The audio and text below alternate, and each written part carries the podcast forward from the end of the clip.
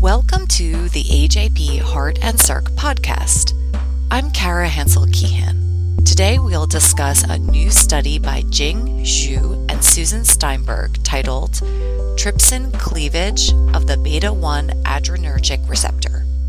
This article was published on March first, twenty twenty-two. Joining me today are Associate Editor Jonathan Kirk, Lead Author Susan Steinberg, and Content Expert Michael Kapiloff. Let's get started. Thanks, Cara, for that introduction. When I uh, first read this paper, I was I was really excited. This is this is a rapid report, and this is exactly the type of paper that the rapid reports were, were made for. Just a couple of really impactful, exciting findings that are going to have uh, sort of reverberating consequences. And and this study here from these two, again, and I also love it, it's just these two authors, uh, is is really an elegant study finding these novel mechanisms that they're going to be impactful. But before we get into uh, what what was found here in the study, Susan, could you give us a little bit of background on why you set out to look at beta one adrenergic receptor cleavage? Sure. And I agree. This report for us was kind of a teaser in terms of where we want to go and the implications of this. So this whole line of investigation really isn't the outgrowth of an observation that we made over twenty years ago. We were interested in beta receptor subtype actions in cardiomyocytes, and we found certain differences in their signaling phenotypes that suggested that they might compartmentalize differently in the cell. And so we were using immunoblot analysis to look at differences in their cell surface distribution between caveolar and non-caveolar membranes. We found differences to address the question that we were looking at, but a side observation at the time was that when we immunoblotted for the beta two adrenergic receptor, we saw a single band whose mobility corresponded to the molecular weight of the beta two adrenergic receptor. When we blotted for the beta one receptor, we found two molecular species. And because we did this in some experiments with receptors that we had expressed that had tags at the N and C terminus, it was clear that the larger band was a full-length receptor, and the smaller band lacked the N-terminal epitope. It was an N-terminally cleaved receptor. That observation was put on the back burner all those years ago. It wasn't pursued because basically I was clueless as to the candidate mechanisms that could do this and what its significance was. But that changed over the last few years with the identification of mechanisms for ectodomain shedding for other receptors, not necessarily G P C Rs, but various mechanisms that we might entertain. And so we revisited this issue. And over the past five years, we have published a series of papers that identify the major N-terminal cleavage site that's responsible for converting the full-length receptor to an N-terminally cleaved receptor. We found some interesting biochemical regulation of this phenomenon that goes outside the scope of what we're talking about today. But we found that the enzyme that does this maturational processing of the receptor is a member of the matrix metalloproteinase family of enzymes, and specifically A D A M seventeen or TACE, T N F alpha converting enzyme. As interesting as that biochemical characterization might be from an academic standpoint, the real impact of that observation was the fact that this cleavage has functional consequences. So the N-terminally cleaved receptor is signaling competent. The ligand binding pocket is still there. The receptor can bind um, ligand, but N-terminal truncation changes the signaling phenotype. The N-terminally truncated receptor shows altered bias to the cyclic A M P and ERK-MAP kinase pathway, and only the N-terminally truncated form of the receptor constitutively activates a G I-dependent pertussis-toxin-sensitive pathway that leads to the activation of the survival kinase, A K T, and it confers protection against doxorubicin dependent apoptosis in cardiomyocytes.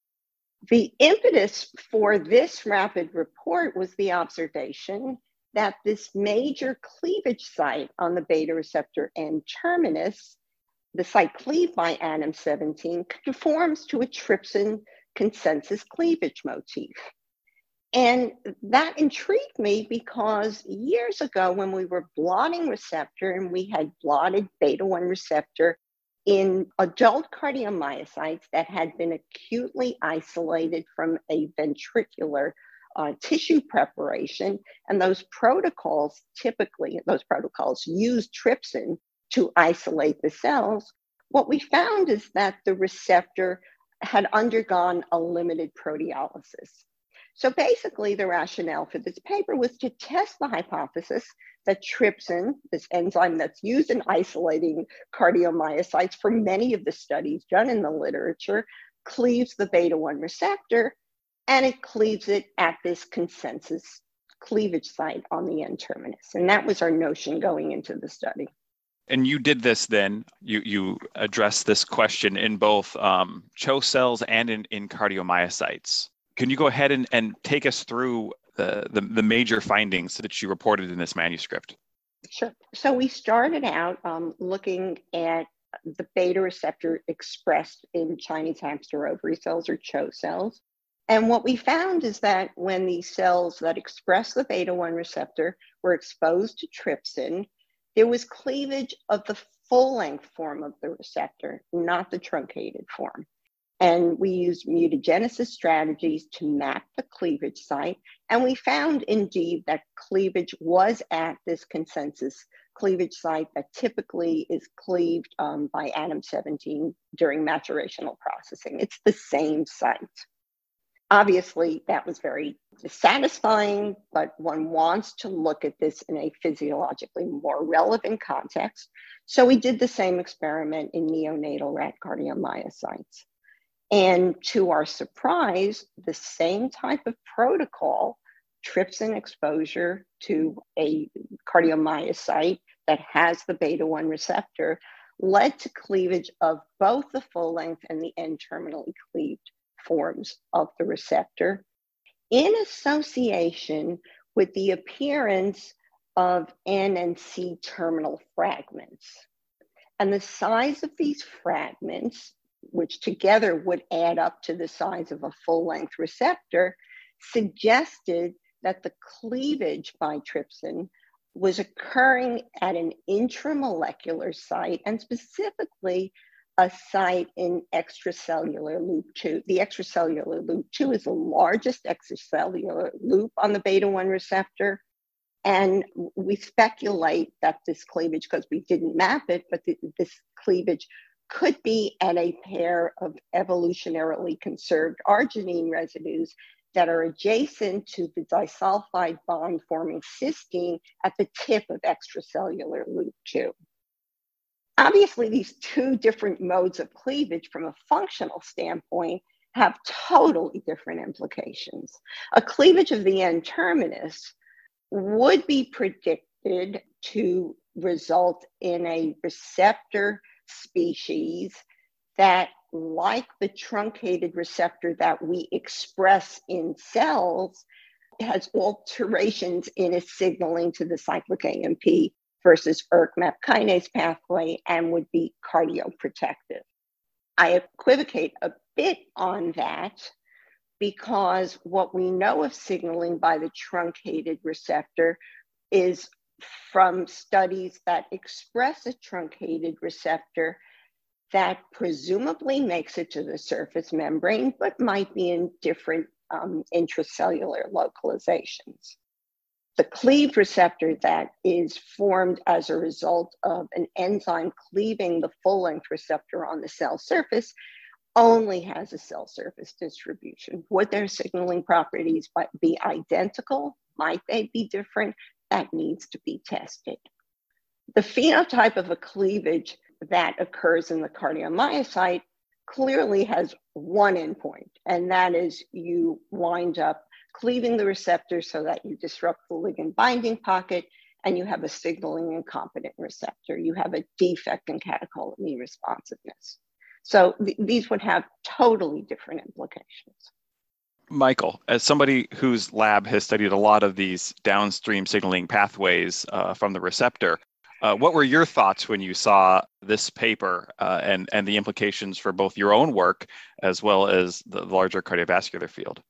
I have to say, I, I too was incredibly excited by this because it's a incredibly novel mechanism for regulation of beta receptors. Taking a step back, we should remind ourselves that the beta-adrenergic receptors are the prototypical G protein coupled receptors. And beta receptors are the our first line target for heart failure. I mean, beta blockers are one of the most commonly prescribed drugs, and they remain one of the most important cell surface receptors in the cardiac myocyte.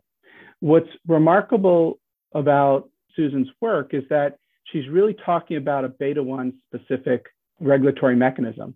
So just to remind everyone, people tend to lump together beta one and beta two receptors. And in fact, most of the structural work was done mainly with beta twos because of their conservation. And yet they have these different extracellular domains, and they have different phosphorylation sites on their intracellular uh, C-terminal tail. And it's the beta one receptor that's, when overexpressed in transgenic mice, that actually lends towards heart failure, where the beta two is thought to be protective. So we have these dis- distinct differences that actually, you know, convey also to compartmentalization and where the where they're found. So the beta, um, Slava Nikolaev and, and Julia Gorlik showed that beta one receptors are found throughout the cardiac myocyte, while beta twos are more restricted to deep transverse tubules and relocate during heart failure. So when we start talking about mechanisms for how beta one receptors are differentially regulated and maybe regulated by cleavage and other mechanisms, it starts to get to what is it about the beta one receptor that conveys its special purpose in heart failure, what lends itself to um, leading to apoptosis when we think of the beta two receptor as being more protective. Um, there's a lot of research coming out now about the fact that uh, the beta one adrenergic receptor is not simply on the cell membrane, but maybe present intracellular sites, including my favorite site, the nuclear envelope. It'll be really fascinating to find out um, where these mechanisms are taking place. Is the function of the cleavage something that's unique to uh, receptors that are facing um, the extracellular matrix? I mean, I, I think the implications are dramatic. And it also, as pointed out by Susan's work, um, it starts to explain why carvedilol is a particularly useful drug. And, and in fact, maybe Susan can, uh, can comment on that a little bit about how this cleavage may give us insight into how carvedilol turns out to be a particularly useful drug. I'm not entirely sure that I can give you insight about how carvedilol influences the cleavage, but we do have studies where we've looked at carvedilol's regulation of these different molecular species of the receptor. And without, and, and those are the outgrowth of studies where we were trying to understand the major features that regulate beta receptor, the beta one receptor levels in the context of various things associated with heart failure. And, and in that study, we were interested in oxidative stress. Part of the rationale for going down that route, as Michael said, is that while typically mechanisms for regulation of the beta receptor focus on desensitization mechanisms, the beta two receptor, if it's exposed to agonist, undergoes the classical desensitization. In heart failure, we see a decrease in beta one receptor and not beta two. And the literature tends to, without worrying too much about it, attribute it to desensitization. The problem is that the beta one receptor does not have those sites on the intracellular surface for phosphorylation by um, G R K, arrestin binding, all of that. It doesn't undergo desensitization terribly well. What we found is that imposing oxidative stress on a cardiomyocyte in the form of peroxide or doxorubicin leads to a loss of beta one receptor. That does not affect the beta two receptor. It's specific for the beta one. And carvedilol will rescue that effect. And this has nothing to do with any action of carvedilol to mitigate the oxidative stress, and we carefully looked at that. And carvedilol has this added effect to increase the abundance of this cardioprotective and terminally truncated form. And we don't know the mechanism for it, but it's very, very striking. It may be acting like a chaperone, and we've speculated, stabilizing the receptor, but carvedilol will have that effect. Um, so, so that is one aspect of the, the, the regulation that we focused on. This study actually starts to ask a question about another aspect of beta receptor regulation in heart failure models. Again, the beta one receptor is not under is not decreasing because of desensitization. We looked at trypsin in this study because historically we noted that it might have an effect um, in the context of experiments that we all do in the laboratory.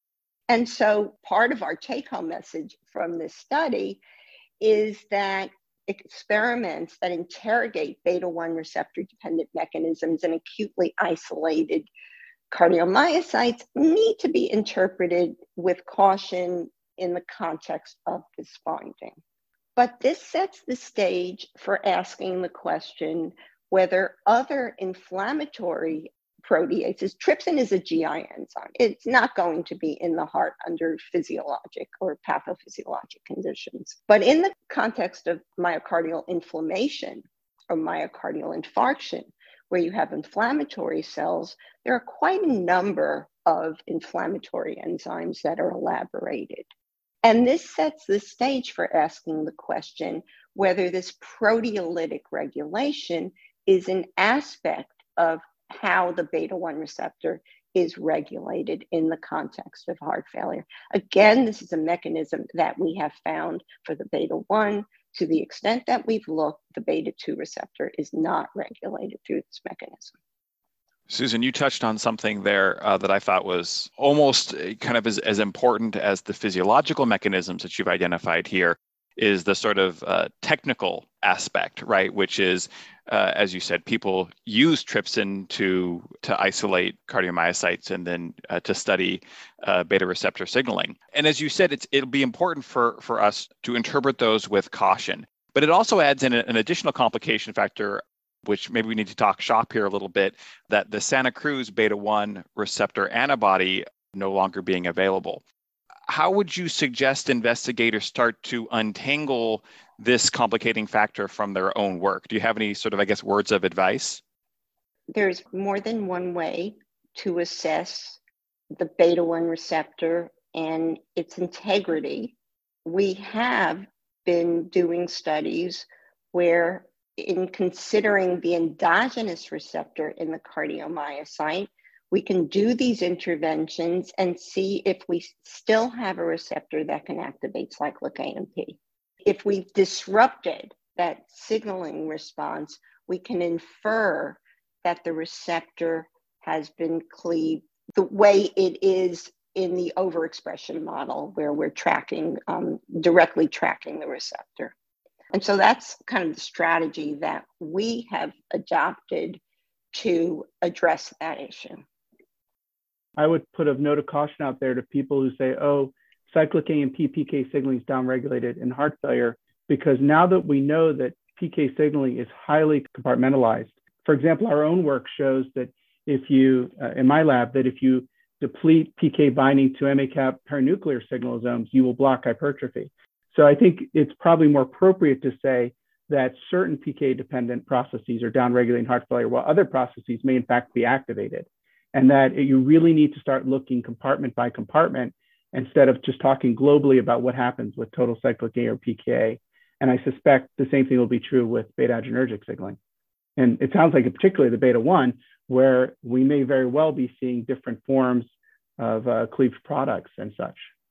And I would carry that a step further. Much of the work on beta receptors tends to be done in model cell systems with an experiment added on to say, oh yeah, it happens in myocytes too, and some experiment, but not necessarily the entire validation study. How we got into this in the first place was that the subtypes had different regulatory mechanisms vis-a-vis their signaling that we found in cardiomyocytes that were not preserved in a model cell type. This paper shows different regulation in a C H O cell and a cardiomyocyte. And the note of caution is that, um, as you're saying, Michael, the things that you're finding in terms of nuclear signaling, compartmentalized signaling, I suspect that those mechanisms will not be preserved or identical in model cell systems where many laboratories and investigators, you know, tend to go. Certainly these are easier systems to study. And ultimately, the goal is to generate mouse models where we can knock in tags, carefully putting them someplace where they're not going to disrupt signaling in any specific way or modify signaling, and then use that as a handle to understand what a truncated receptor would do, where it goes, how it functions, what a cleavage-resistant receptor does, to figure out how these species act differently. And how they act differently is going to, I suspect, include their differences in localization, their differences in binding to various binding partners and activating pathways. And even these may act differently depending on whether the same molecular species is on the surface or is in a nuclear compartment. But you're going to identify that specificity in a cardiomyocyte. I don't think that specificity is going to be retained with fidelity in model cell types. You know, one of the things we talk a lot about in our lab are the utility of neonatal versus adult myocytes. It's very clear that neonatal and adult ventricular myocytes are quite different. Um, neonatal myocytes can go through a round of division. They are polygonal, they're not columnar in shape. We know that compartmentalization of calcium signaling is different between, and calcineurin signaling is different between neonatal and adult myocytes. I tend to think of the neonatal myocyte as more similar to an adult myocyte from heart failure, because we know that adult myocytes lose some of their T-tubular structure during heart failure, and a neonatal myocyte has a much more rudimentary T-tubal structure. So the two systems are very complementary. It'll be very interesting to see, as you say, whether we go in vivo um, with mice or whether we translate to adult myocytes, you know, how these systems are uh, regulated, either similarly or differently.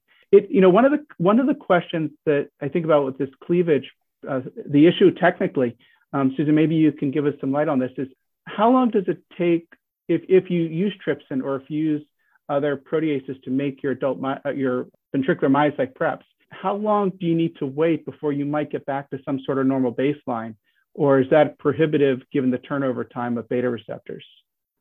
I don't know that we have specific information on the turnover of beta one receptor protein. There's a fair amount of information on mRNA, but not necessarily protein. Certainly, when we culture neonatal cardiomyocytes, which have seen trypsin when they're isolated, by two days later in culture, you have a full-length receptor. If we're expressing, you can see expressed receptor. So, the, you know, over the hours to day or two, you're certainly going to refresh the, the receptor. Um, this happens rapidly um, in terms of the cleavage, but um, with new receptor synthesis over the course of a day or two, you will see it. Um, more specific, I don't think there's any data in the literature to address that, and we certainly haven't looked. Michael, Susan, uh, thank you both for joining us today and to talk about this recent paper from Susan's lab with possibly translational, clinical, physiological, and technical implications for the field. Like I said, a real rationale for the rapid report format at A J P Heart and Circulatory Physiology. And if, as, as Susan said, this is in some ways a teaser for work that is coming soon. We are definitely looking forward to, to that work and may have a podcast in the future on that as well. So again, thank you very much both for joining us. Thanks for listening to this episode of the A J P Heart and Circ podcast. Our theme music was written and performed by Ray Mitchell. Catch the latest episodes of our podcast at physiology dot org slash journal slash A J P Heart.